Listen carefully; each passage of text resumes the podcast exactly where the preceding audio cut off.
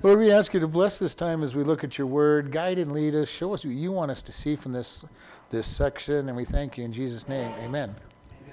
We're continuing in Hebrews chapter 12. We've been talking about Jesus' inspiring examples, that he chastises his children. The purpose of chastisement is that they will be brought back into fellowship. And then he started looking into different ways of conduct that we were supposed to follow. And this is where we were leaving off. The first thing we did is lift up your hands. They're hanging down. Make straight your paths. Follow peace with all men in holiness, without which you cannot see God. And that's where we ended last week. We're going to be on verse 15. So verse 15 says, looking diligently, lest any man fail the grace of God, lest any root of bitterness springing up trouble you, and thereby many be defiled. Lest there be any fornication or profane person as Esau, who for one morsel of meat sold his birthright.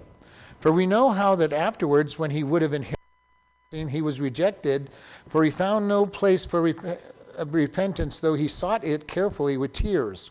For you are not coming to the mount which might be touched, and that burned with fire, nor into blackness and darkness and tempest, and the sound of the trumpet and the voice of the words, which voice when they that heard entreated that the word should not be spoken unto them any more. For they could not endure that which was commanded. And if so much as a beast touch the mountain, it shall be stoned or thrust through with a dart. And so terrible was the sight that Moses said, I exceedingly fear and quake. But you come unto Mount Zion, and unto the city of the living God, the heavenly Jerusalem, and to an innumerable company of angels. Let's stop there, because there's quite a bit here. All right, so we're going to look at this. Looking diligently, at verse 15, lest any man fail of the grace of God, lest any root of bitterness springing up trouble you, and thereby many be defiled. This is not saying that they will lose their salvation, but they fail to live up to God's grace, which is all of us at some point in time. We all fail to live up to grace. But this is talking to somebody who's habitually failing to live up to God's grace. And this will bring problems in a church. And we see this several times, because you'll hear people, the lost, say, well, I don't go to church because there's hypocrites in the church. Or you might even meet somebody who says, well, I'm a Christian, but I just don't like the body of Christ. They're mean and nasty to me, and I don't like them. Well, at certain times, if I hear those kind of comments, I'm going, is this person really a believer? Because Jesus said, you will know that you are my disciples by your love one for another. And if somebody cannot stand being around the body of Christ, there's a problem with their relationship with God. Now, I know that the body of Christ can be a pain in the neck sometimes. There's always people in the body that are hard to get along with, can be rude, can be obnoxious. But we need to learn to be able to love one another. And these people who fail the grace of God. God gives us grace, and he expects us to be holy. That's what the previous verse said. We are to be holy. And this is the thing that God expects, because he's living in us to make us act holy. And he's changing us from the inside, and we become more holy, more righteous, more loving, more kind, more merciful. Will we ever be perfect with it? No. But we will be better at it as we go along. And this is what he's saying, that that you don't fail in this, lest any root of bitterness springing up trouble you. Now, bitterness, how easy is it to get bitter? But bitterness is really rooted in our pride.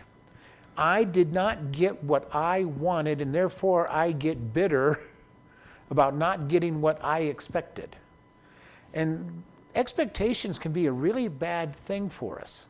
We get angry when we don't get our expectations met. We get bitter when we don't get our expectations met.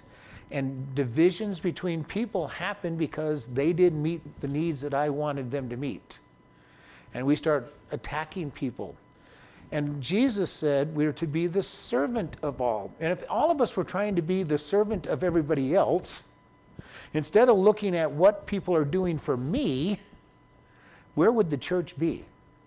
If everybody in the church was being a servant to everybody else in the church, then I would be getting served by lots and lots of people and getting my needs met without expecting to have my needs met because I'm looking to serve them. And then I look around and I'm getting all these blessings because my needs are being met because everybody is being servants to everybody else. And all I did was be servants to them. And that's what this is all about. What are my expectations with God? And we need to be careful about our expectations with God because in this, especially in America, our expectations is that God's going to bless us and blessings are going to rain on us and we're not going to have any problems and nothing but good will be what we're looking at. Well, if that's our expectation with God, we are going to be totally disappointed. Because number one, he never promised that to us in the scriptures. But in the North American church, that is what is taught to a lot of people. Nothing but blessings. God is so good. He's going to bless you, bless you, bless you, bless you, bless you. And on one side, I understand what they're saying. Yes, I have great blessings by following God. But those blessings usually come in the form of trials and tribulations to have to walk through. And we want to be careful about what our expectation is because expectations lead to bitterness and disappointment and anger. Because when I'm expecting somebody to do something and they don't do it, then I'm going to get upset about it. Now, what's even worse is if they didn't know that I expected them to do it. Now I'm mad at them. They don't know why I'm mad at them. Now they get mad at me because I'm mad at them. And I haven't told them why I'm mad at them because they didn't meet my expectation that they didn't know anything about. And it's a really sad circle that goes on. And you can see it all the time with people. You'll see people that are just, why are you upset? Well, they didn't do something. What didn't they do? Well, they didn't do this. Well, did you have a contract? No, they just should have known that this is what they were supposed to do. Why are you mad at your spouse? Well, they didn't meet all my needs. Who said they were supposed to meet all year? Well, that's just what I expected when I got married. The husband comes in and his wife didn't have dinner ready for him and didn't have the clothes clean and the house clean, and that's what he expected the wife to do. And she's going, well, I also work all the time, and and I didn't marry you to be your personal slave.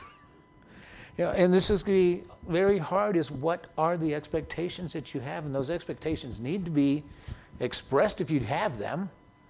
But it would be even better to say, I want to serve this individual. And if I get return service, praise God, and I'll be happy. If not, I wasn't expecting it anyway, because I'm just the servant. The servant in a mansion or whatever is not expecting people to say thank you to them. Matter of fact, it's hard for them because nobody ever even, if they're doing their job right, nobody even knows that they were there doing it. Because they're very quiet and quick about what they do. If you go to a good restaurant where good servers are, they're so fast and so good at what they're doing, you barely even know that they've been at your table to take care of you. And that's the excellent side, and that's the high end. Those high end ones, you don't even know they're hardly there. They're in and out. They've got your drink filled while you were sitting there talking to somebody and their drink is filled. The plates are cleared. You're barely even knowing what's going on. And they're not looking for that input, that recognition from you at all times. Most of us are looking for recognition for what we do and expect recognition. And when we have that expectation, then we are bound to be disappointed. And this leads to bitterness.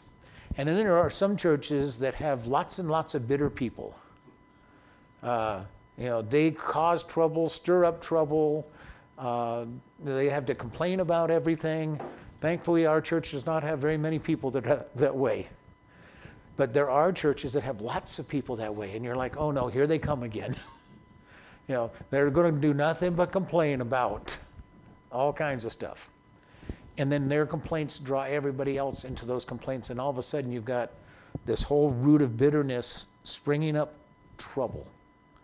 bringing trouble in there. The people, you know, have you ever been around somebody and they were so down that you felt really up until they came, and then you were down and you didn't even know that you had things that you were supposed to be upset about until they showed up and pointed out all the things you're supposed to be upset about, and you would have been better off saying, I don't want to hear any of it. Let me go talk to somebody that's positive. Yeah. And sometimes even if you don't accept what they say, it still makes you feel miserable. It's like, wow, this person just tries to bring everything down, and they're just so, you know, I get burdened just because they're so down. And I feel they're living so far beneath where God wants them to live because they're so disappointed with everybody and everything. And you're going, you know, and they won't listen to you. You say, why don't you just take these things to God and start looking at the good side of things? And this isn't happening, that isn't happening. And all of this comes down to stirring up trouble. And then it says, and thereby many be defiled. So these troublemakers come in, and now other people are now unhappy, looking at the negative side, maybe complaining, gossiping, whatever else comes along with this whole thing, and a cycle starts developing that breaks down the church. It's a cancerous wound that comes into the church and causes trouble. And this is one of the things we need to be very, very careful about, what we listen to and what we hear from other people. Because when we listen and hear things, it affects the way we think. Even if we don't think it does, it does. It puts a root into us that is a problem. And if we keep hearing the same thing over and over again, and it might have been that one person who started it all, but we hear it from several people, then all of a sudden we're not looking very well at some other person in the church or some other activity of the church or the pastor or a teacher or some other individual, and we're looking at, well, 5 people told me that they've got a problem. And one person's the one that shared it with 5 people who then told you, your problem is you listened to something you shouldn't have been listening to in the first place. This root of bitterness. And this is one of the problems we have with gossip. And then churches have a real good way of gossiping. We need to pray for brother so-and-so because this is what's going on in their life. Why don't we just stop? Brother so-and-so needs prayer. They're having a really hard time right now. We need to pray for them. We don't have to tell anybody why, because God knows why they need prayer. And then we present it. Now, if they're sick, that's a different thing. We can go, God, this person is really having some problems with COVID or pneumonia or you know, heart disease or something. That's a different story. But, you know, to go into they need help because their marriage is falling apart, you know, no, we don't need that. Their marriage needs prayer. Okay, fine. We'll pray for their marriage. We don't need to know the whys and the wherefores and the, you know, they're having an affair or whatever. We don't need to know any of that stuff. We just pray for them. And this is very important because all of this negativity and stuff devours the church. And we want to be careful of this. And this is what he's saying here, is to be avoiding that.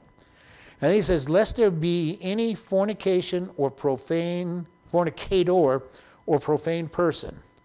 Now, these are very strong words. Fornication here is literally porneia.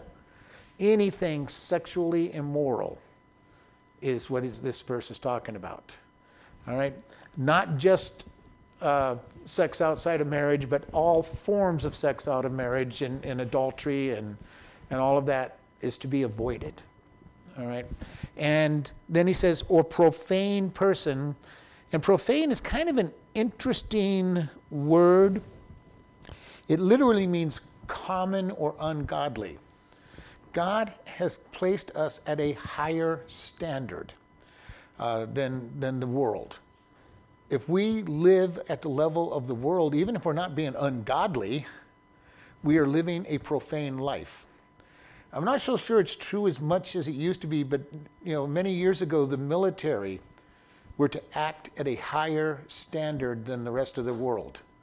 You wore a uniform, you represented the country, you were expected to live at a much higher rate. When my dad was early on in his career, if you wrote a bad check in the military, you were in trouble. You know, the bank may not have been that big a deal. You paid it, but your CO, you could be called up and reprimanded. Nowadays, they don't even care anymore. It's not a big deal. You live like the world. And that's the kind of picture that we have as Christians. We are to live at a higher standard than the world because we represent God. He is our master. We're in his army. We're expected to live at a state that's different from the world. Otherwise, we are just being profane, common. Even if it's not ungodly, if we're just living like everybody else, you know, we're listening to certain gossip that's maybe not all that bad, or we're living, you know, watching the same things that they show, we're doing the same things that they do. Maybe we're social drinkers. Don't have a drinking problem, but we're just out there, you know, drinking our one or two drinks a night with the crowd, and they're going, well, they're not any different than we are. You're not getting drunk. You're not all that. And so there's nothing in the Bible that says you can't, but you're still living as a common person instead of a holy and righteous person. And this can be a big problem. And we need to be very careful. We should be at a higher standard than the world. Not because we're trying to say I'm winning brownie points with God and everything, but we represent God to the world, and they expect. And now, unfortunately, the world has too high a standard for us. They expect us to be perfect, and if we make any mistake at all, they're going, "Oh, see, you're just a hypocrite like like everybody else." They have way too high a standard. But the problem for most Christians, we have way too low a standard, because we have liberty and grace. Sometimes we forget that we do have a standard that God says, "Live a holy life," and sometimes we forget that. The world has too high, and we have too low. Somewhere in the middle is where we need to be. Trying to live as holy as God enables us to live, not a righteous, more righteous than you, and hypocrite, but living a lifestyle that says, I follow God and I have a higher calling, and I've got to live by this calling. Now they're going to test it, just like we talked about this morning. Anytime God moves, Satan attacks. And anytime we're representing God, he will attack. So we need to be ready for that. But God is saying, I want you to be separate from the world. Be a little higher. Not because of anything else, but just because we're his. He lives in us. And then he starts talking about Esau. This is from Genesis chapter 25. If you don't know the story, Esau was out hunting. He comes back from the field. He was the older brother to Jacob by a very short period of time. Seems how they were twins, and Jacob came out holding his brother's heel. So literally we're talking minutes of or seconds of difference between this. He comes in from hunting. He's hungry. Jacob is making a batch of porridge or stew or something. It was something savory, he said. And Esau comes in, give me some of your food. I had a bad day hunting and I didn't get anything, and I'm starving to death. And he literally says, I'm so hungry I'm going to die. Now, he's only been out on the field one day from what it says. But he comes back hungry. And Jacob says, no, I'm not giving you, it's mine. What will you give for me? And he offers him a couple things. He goes, nope, not interested. He goes, I want your birthright. Now, if you don't remember what the birthright is, the eldest male child in the Jewish family received a double portion of the inheritance. So depending on how large your family was, how big it is, they would add one child to it and give them an extra portion. So in the case of these two, there's two of them, so they were divided in three. He'd have gotten 2/3 of the inheritance, and Jacob was going to get 1/3. And that's a pretty big deal. That extra portion, though, was not for them to spend upon themselves. The eldest male was to be the head of the family going on, and if anything happened to any of their siblings, they were to take that extra portion and help out the family.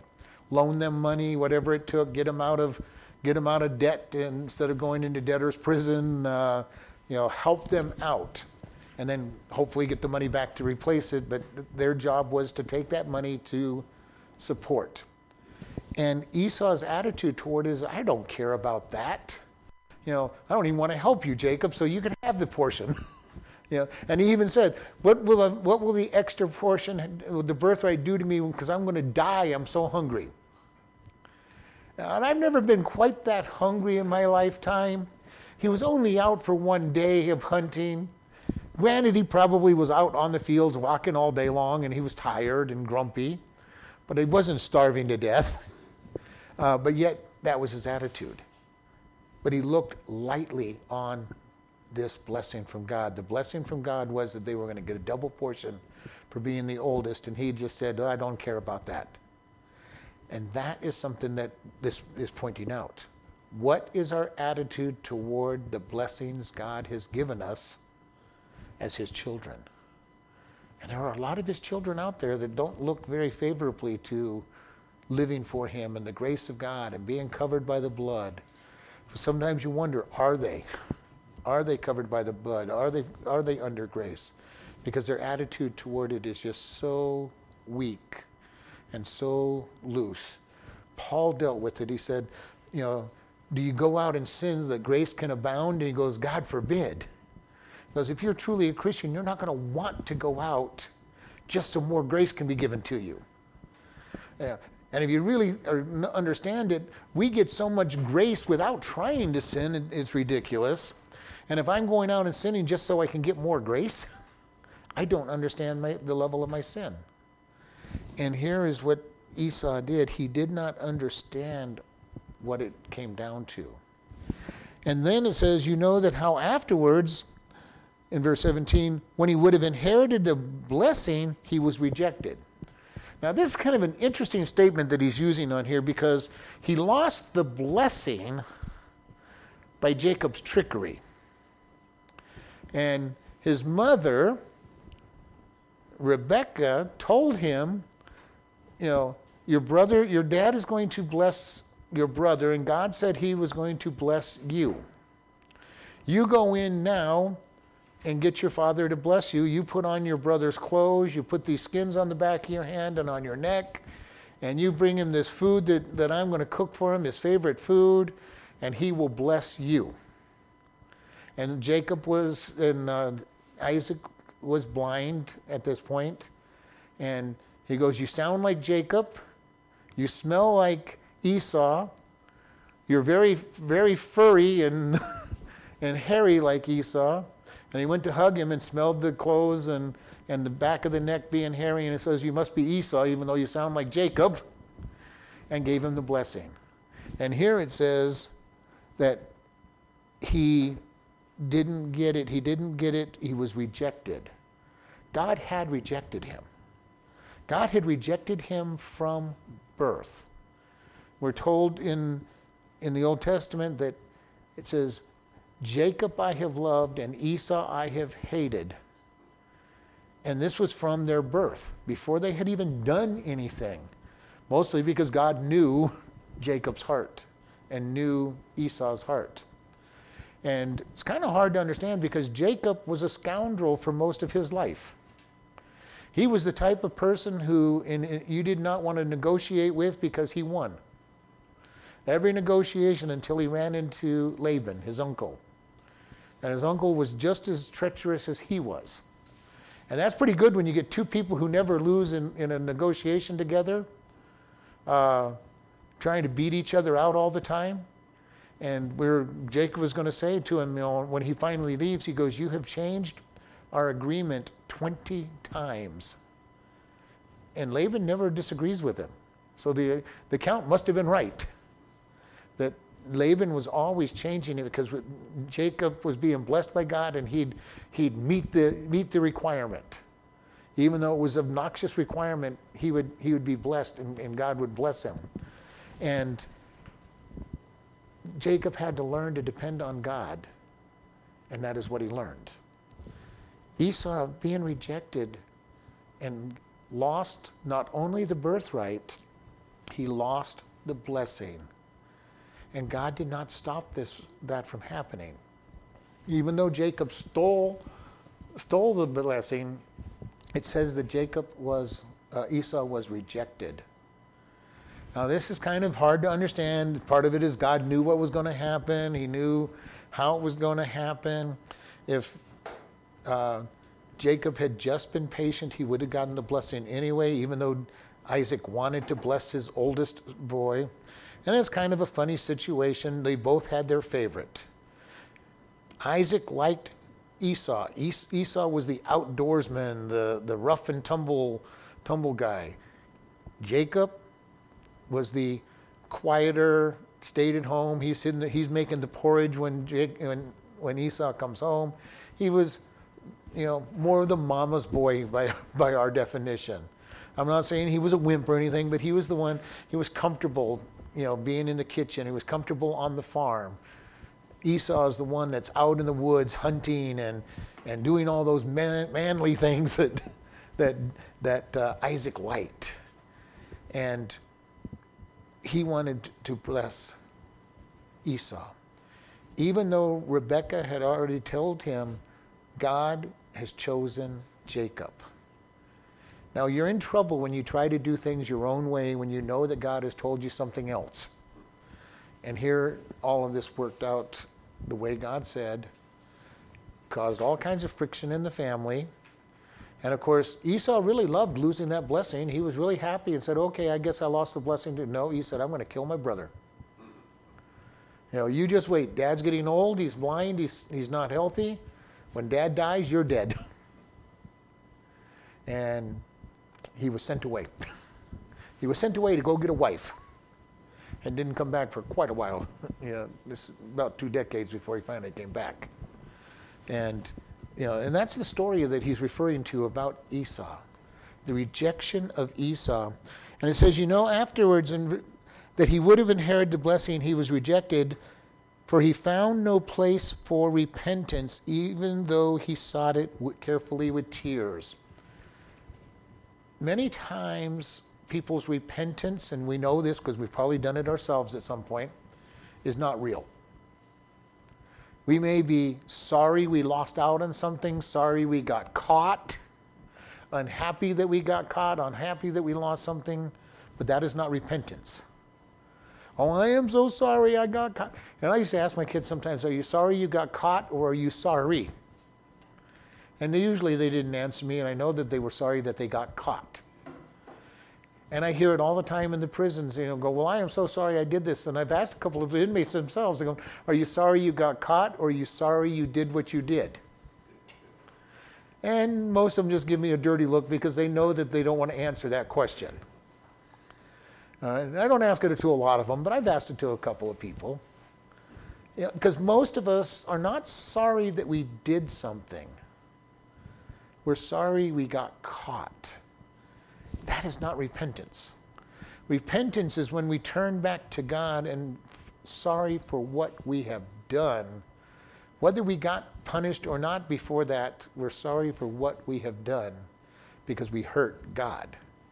Not because we got caught, not because others caught us maybe. Because even when we hurt God, we're not as impressed with it until somebody catches us and calls us a hypocrite or calls us out on what we've done, then we get sorry. And our goal should be to be sorry because we have hurt God. And then repent and turn away from our sin. Esau's sorrow was not that. He was not sorry that he had done what he had done. He was sorry that he didn't get what he wanted in spite of his activities. And so, and it says he sought it with tears. He begged and pleaded with tears.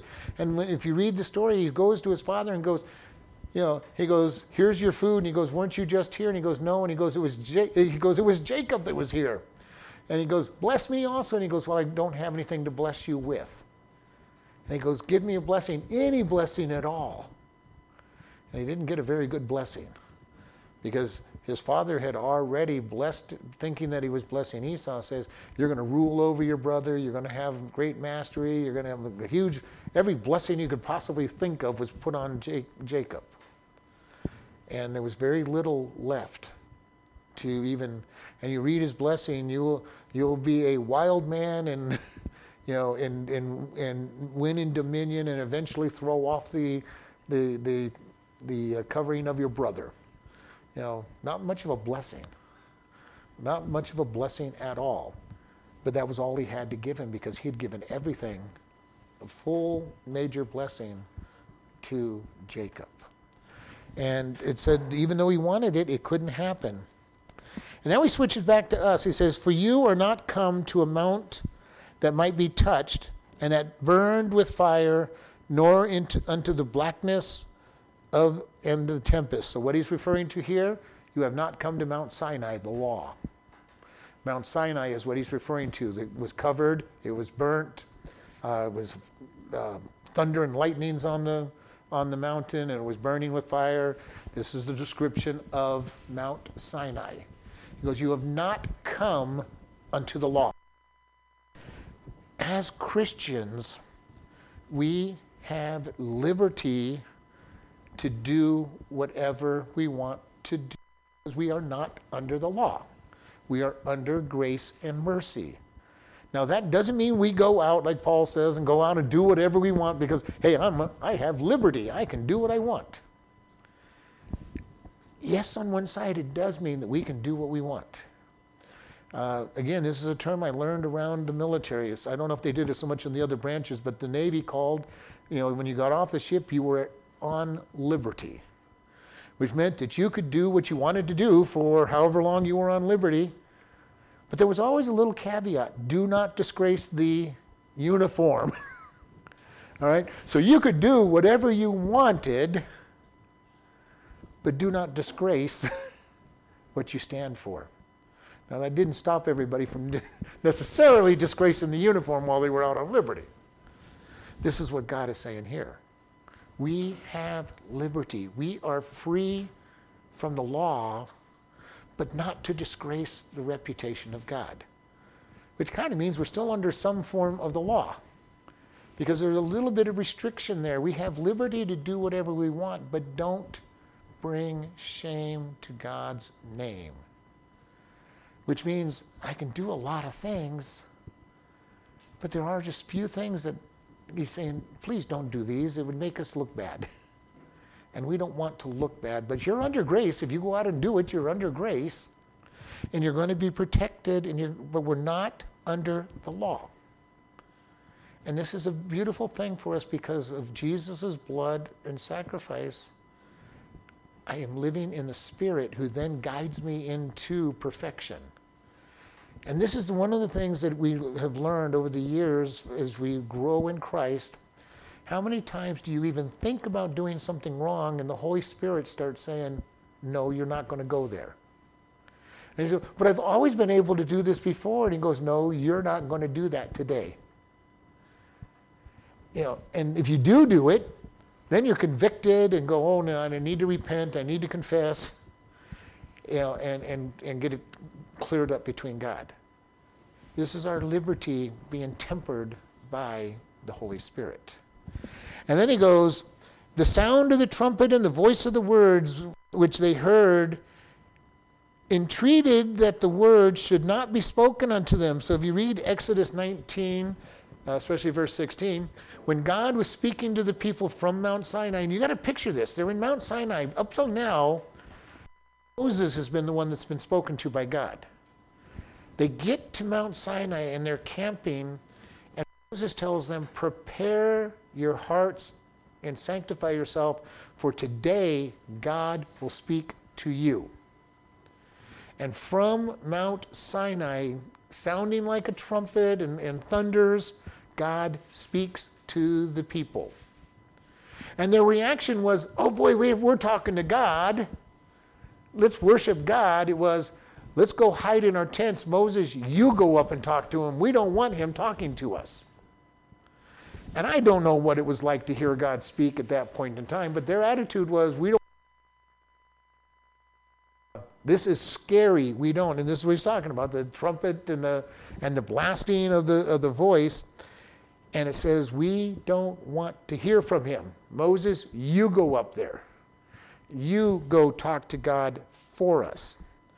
Verse 20 says, for the reasoning, for they could not endure that which was commanded, and if so much as a beast touched the mountain, it should be stoned or thrust through with a dart. So here's the statement that they put, God even told them, put a fence around so nobody accidentally touches the mountain or rushes to the mountain even. He didn't want anybody trying to come up and see him. He would talk to them, but he didn't want them to try to run up and see him. He said, if anybody touches the mountain or anything touches the mountain, they will be killed. Because he was so holy and they weren't. And so he put this in, and this is this area. The law builds a fence between you and God. If you want to live by the law, then you have to live by all the law to be able to approach God. And this is the hard part that people have to look at. When you talk to somebody and go, well, I hope that I'm good enough to please God. You're not. You haven't kept the whole law. You failed in any part of the law. You're not good enough. And they go, well, that's harsh. Well, that's God's standard. This is why Jesus had to come to this world to die for our sins, because we could not live up to the law. You know, and the funny thing is, we can't even keep up to our own law. And it's quite interesting, you know, when you really bring it down to people. I'm trying the best I can. I go, fine, you try God's laws, but you don't even keep your own. You say, I'm not going to do something. Right now, this is a great time to be talking to people because they all made New Year's resolutions. How long did it take you to break your own word, your own rule of your life that you made yourself? Nobody forced you to make. How long did it take you to break it? You know, most people were at the end of the month. Most people have already broken every one of their resolutions that they have made.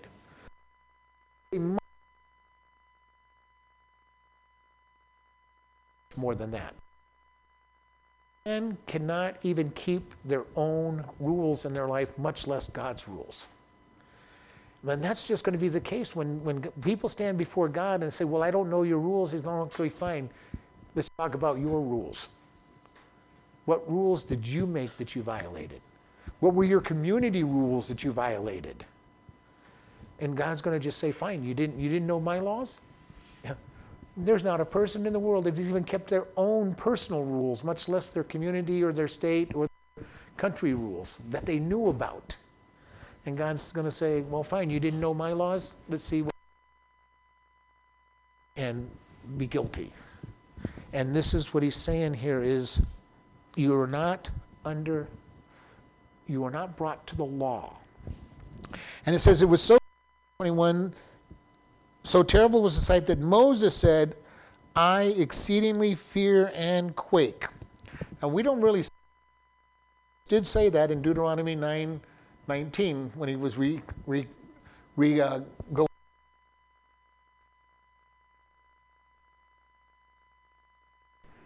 Because this was, you know, can you imagine the storm that was going on Mount Sinai? The mountain burned because of all the lightning and the thunders and God's voice as a thunder. Now, thunder can be scary enough just being thunder. But a voice that thunders could be very terrifying. And, you know, I don't know what that would have been like. I have no idea what it was. But Moses himself says, it terrified me to see what was going on up there on that mountain. And the people told him, you go there. You actually go up and talk to him. And God actually called him up and talked to him. And I'm sure he didn't talk to him in a thunder once he got there. He talked to him just like he had at the burning bush. Very much lower in volume. And it says, but, in verse 22, you have come to Mount Zion. That means Jerusalem. It's a picture of God's grace and mercy. Because you have come to grace and mercy and unto the city of the living God, the heavenly Jerusalem, and to an innumerable company of angels. Now this is kind of interesting. We don't know how many angels there are, but the writer here says innumerable. That's a lot of angels. There is a number. God knows the number, but there were so many he didn't say you know, and we've got to figure they would oftentimes go, you know, 100,000 times 100,000, so they could count to 1,000,000 easily enough. How many more was that? I don't know. Innumerable angels. I would say it's at least more than 1,000,000 because that's the number we see frequently in the scriptures. And I haven't seen many numbers bigger than 1,000,000. That was a big number for them to think of. Now, if you listen to some of our old songs, when we've been there 10,000 years, it was written in the 1800s.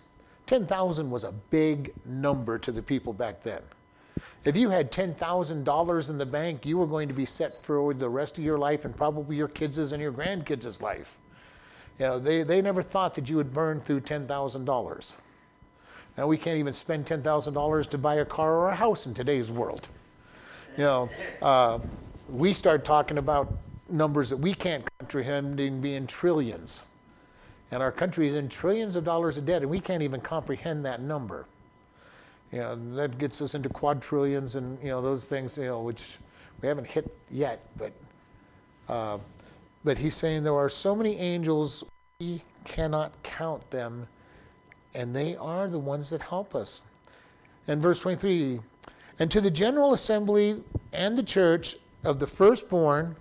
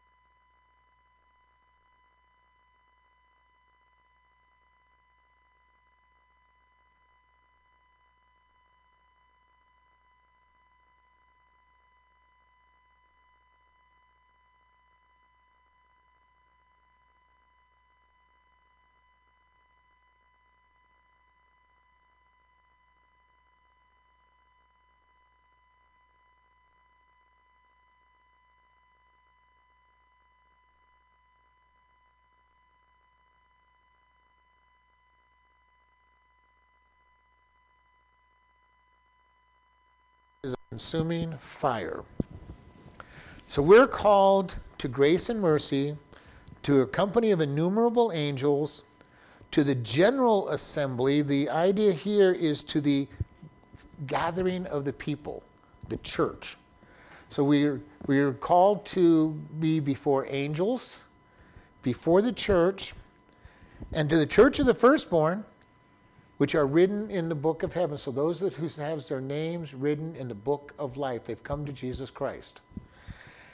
And to the God, the judge of all. This is pretty interesting things. He's calling out a roll call of people that lives are presented before. The angels themselves, the rest of the world, the church, and to God himself as judge. And then, not only that, and to the spirits of the just men made perfect, made complete. And note this word, made. Made means that it was given to them, not that they did it themselves. We as Christians are made righteous, made just by the declaration of God. Not by what we do, not by the works that we do, but by what God does. And this is the good news for us. And I'm glad it is God that does it, or I'd be in trouble. I am glad that he makes this declaration. He says that I am righteous. He says that I'm going to make you what I say you are. And he puts me in the situations that I eventually learn to grow. I may have to do it 100 times before I finally grow. But he is the one that puts all these things into place. He puts the new heart of flesh into me. He puts the new spirit into me. He resurrects my life and my spirit to give me a new way of living that is now one that is going to lift him up rather than reject him as the way of the world does. And it's him that does the work. And this is the great news for us, that he does the work. And it says, and to Jesus, the mediator of the new covenant. And this literally is, he is the intercessor, the mediator. And it's wonderful we have a mediator. We would probably use the term, we have a lawyer. When we do something wrong, he goes to the Father who's the judge, and he goes, Father, that sin has been paid for by my blood. This is our child. They belong. This is my bride. They have been covered by the blood. This is paid for because I paid the price. We have a great lawyer. He has never lost a case and never will lose a case. So we have a wonderful lawyer. And it says, the blood of the sprinkling speaks better things than that of Abel. And this goes right back to the very first, well, it's the third story of the Bible, Cain and Abel. Abel gave a blood sacrifice to God. Cain, his brother, gave a sacrifice of fruits and vegetables and stuff that he could grow. The toil of his own sweat and brow, good works. Abel had a blood sacrifice representing the blood of Jesus. And Jesus came along and he completed the sacrifice. All the blood sacrifices in the Old Testament all pointed to what Jesus was going to do. All of them. There is a, we're giving this blood, but this blood is just a temporary picture of the blood that's going to actually be the one that fulfills the sacrifice. The very first sacrifice ever made in the scriptures was when God killed the animals to make skins for Adam and Eve, showing them that blood had to be shed for the covering of sin. And that was the very first one. You know, and people kind of gloss over it because they don't realize God, you know, a lot of people thought that God just, you know, okay, let there be skins. I don't think it was that easy. God, I think, literally killed animals to get them skins, showed them the cost of their fall, that it was going to cost something. And I think it's even worse for us because we don't realize the relationship they had with the animals. Every animal was their pet. And you know, I love the animals that I've had and everything, but you know, I don't make them family, but you know, most people make these animals almost family. And can you imagine wearing the skin of your dog or your cat that you dearly love? You know, most of us don't fall in love with cows and goats and stuff like that, but you know, so that's why I pick an animal that we'd have fallen in love with. A great big Saint Bernard, big enough skin there to actually clothe you with.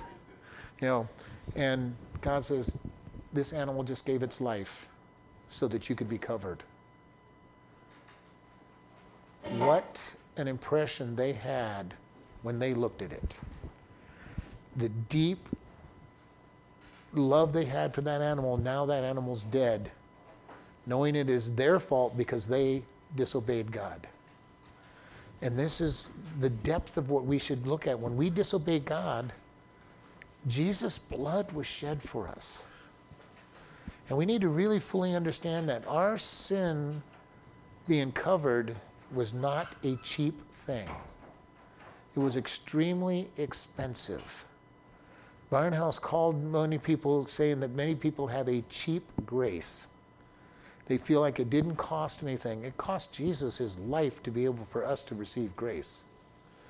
That is a huge cost. It cost the Father being separated from Jesus on the cross because Jesus became sin. It is not cheap that we have grace.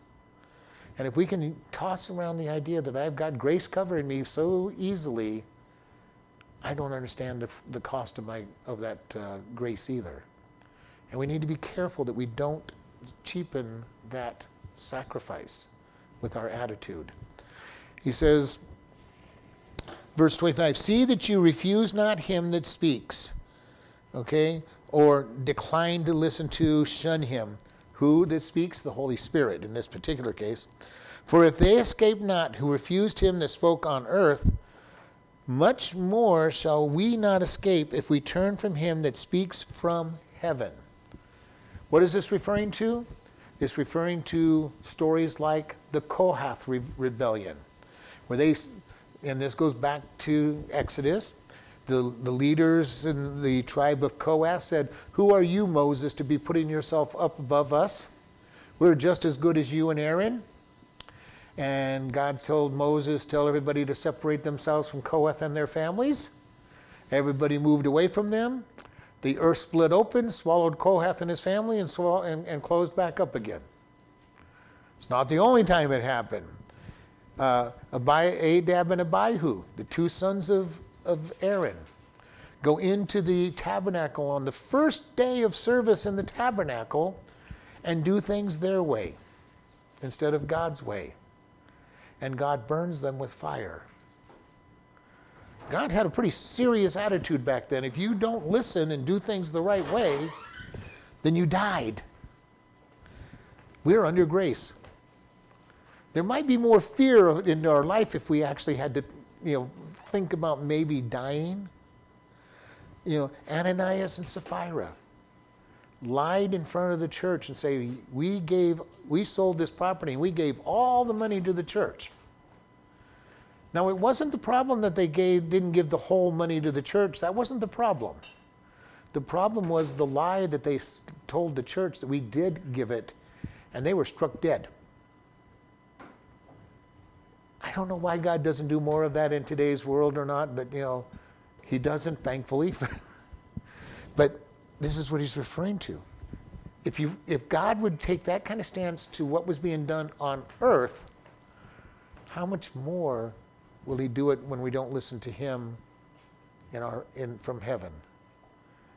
And we have such a higher standard before us. Because of the grace of God, there is a high standard for us that we need to be able to live. Now, maybe he's not going to strike us dead, but he's still going to chastise. And sometimes it might have been easier to have been struck dead than to have been chastised. The good news about being struck dead as a believer is we get to go to heaven. To be chastised means we go through the pain of that punishment and have to go through the test all over again. And if we fail again, we get chastised again with probably a heavier chastisement than the first one because we didn't learn our lesson. And he keeps doing this over and over again. Now, we want to be very careful about this.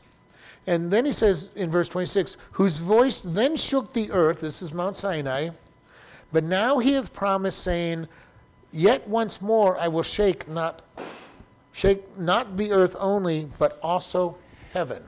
If you want to find this quote, it's in Haggai 2, verses 6 and 7. God says he's going to shake the very heavens. And that's going to come at the end days when he destroys all of this world, all of this universe, and then recreates it. And it says, I'm going to shake it. And even the tribulation period is going to be shaking of everything, but not of everything on this world. But there will come a time when he says, everything that's been polluted is gone. And he destroys the heaven and the earth. And maybe even the heaven of heavens, because Satan has defiled the heavens of heaven. He's defiled the very heaven that God lives in. So maybe God will destroy everything and start all over. But he's definitely going to destroy the earth and our atmosphere and the universe. And then clear everything up. And at this word it says, yet once more, signifying the removal of these things that are shaken and the things that are made, that those things which cannot be shaken may remain. So the things that are godly will remain. When we as Christians go before dying, we will go before Christ at the Bema Seat judgment, where all of the works that we have done on this world are thrown into the fire to see what comes out, to be rewarded and say, here is your rewards. These are the things that cannot be shaken. These are the things that I did through you. And now you get to enjoy those rewards for eternity. Nobody is going to come out of that without losing a lot of stuff. Some will lose almost everything. I don't think anybody will come out of it without getting something. At the very least, they turn to Christ and have their eternal life. But God will shake it up and say, I have a few things for you. Here's what's remaining. And then he ends this one with, wherefore we receiving the kingdom which cannot be moved, let us have grace whereby we may serve God acceptably with reverence and fear. Why do we serve God? Because of the grace that he gives us. We have grace.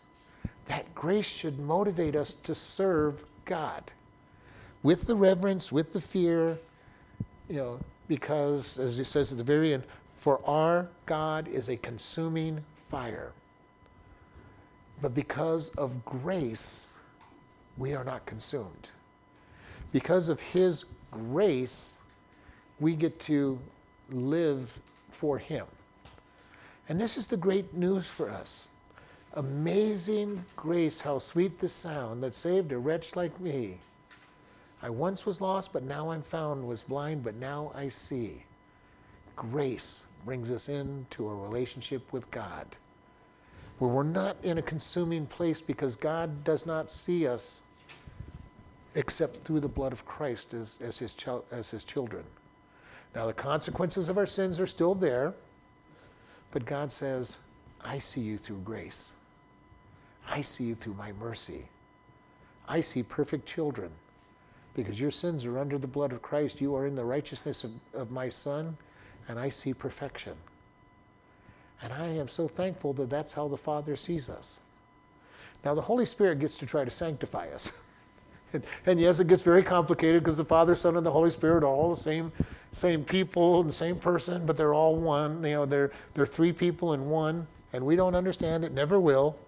The Father sees us through the blood of Jesus Christ, and he's our mediator that says, when he tries to say we've done something, he says, I've shed it. And the Holy Spirit lives in us and is sanctifying us and knows more about where we are now in today's world than God the Father does, because God the Father is seeing us as what we will be when we finally get our glorified bodies.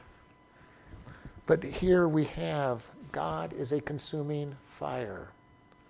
He will bring judgment. And if we want to reject him long enough, he will give us a consuming fire upon ourselves too and say, all right, you're not listening to the easy, I slapped your wrist the first time. I gave you a spanking the second time. I beat you with a whip the third time.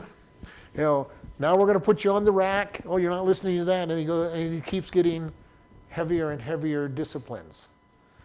And if we continue to not listen, there comes a point where the discipline is consuming.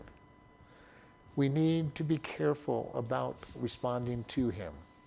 And again, it directly shows, do I understand the value of God's grace?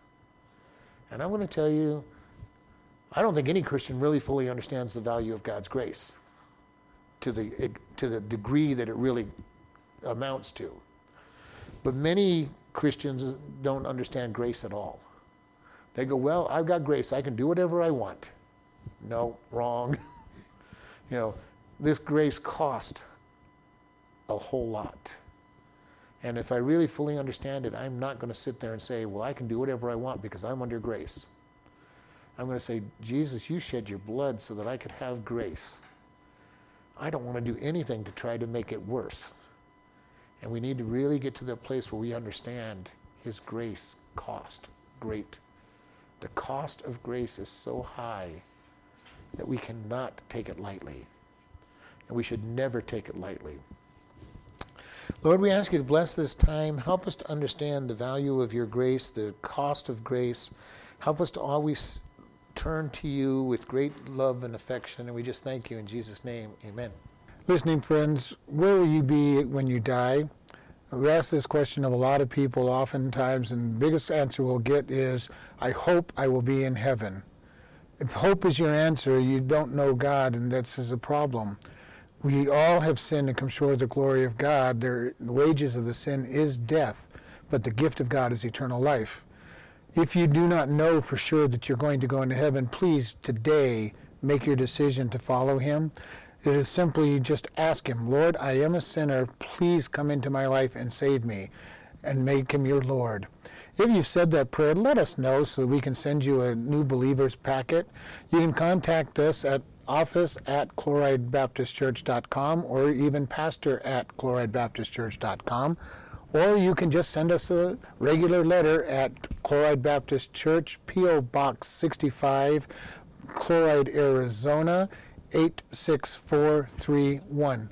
Thank you very much for listening, and have a wonderful day.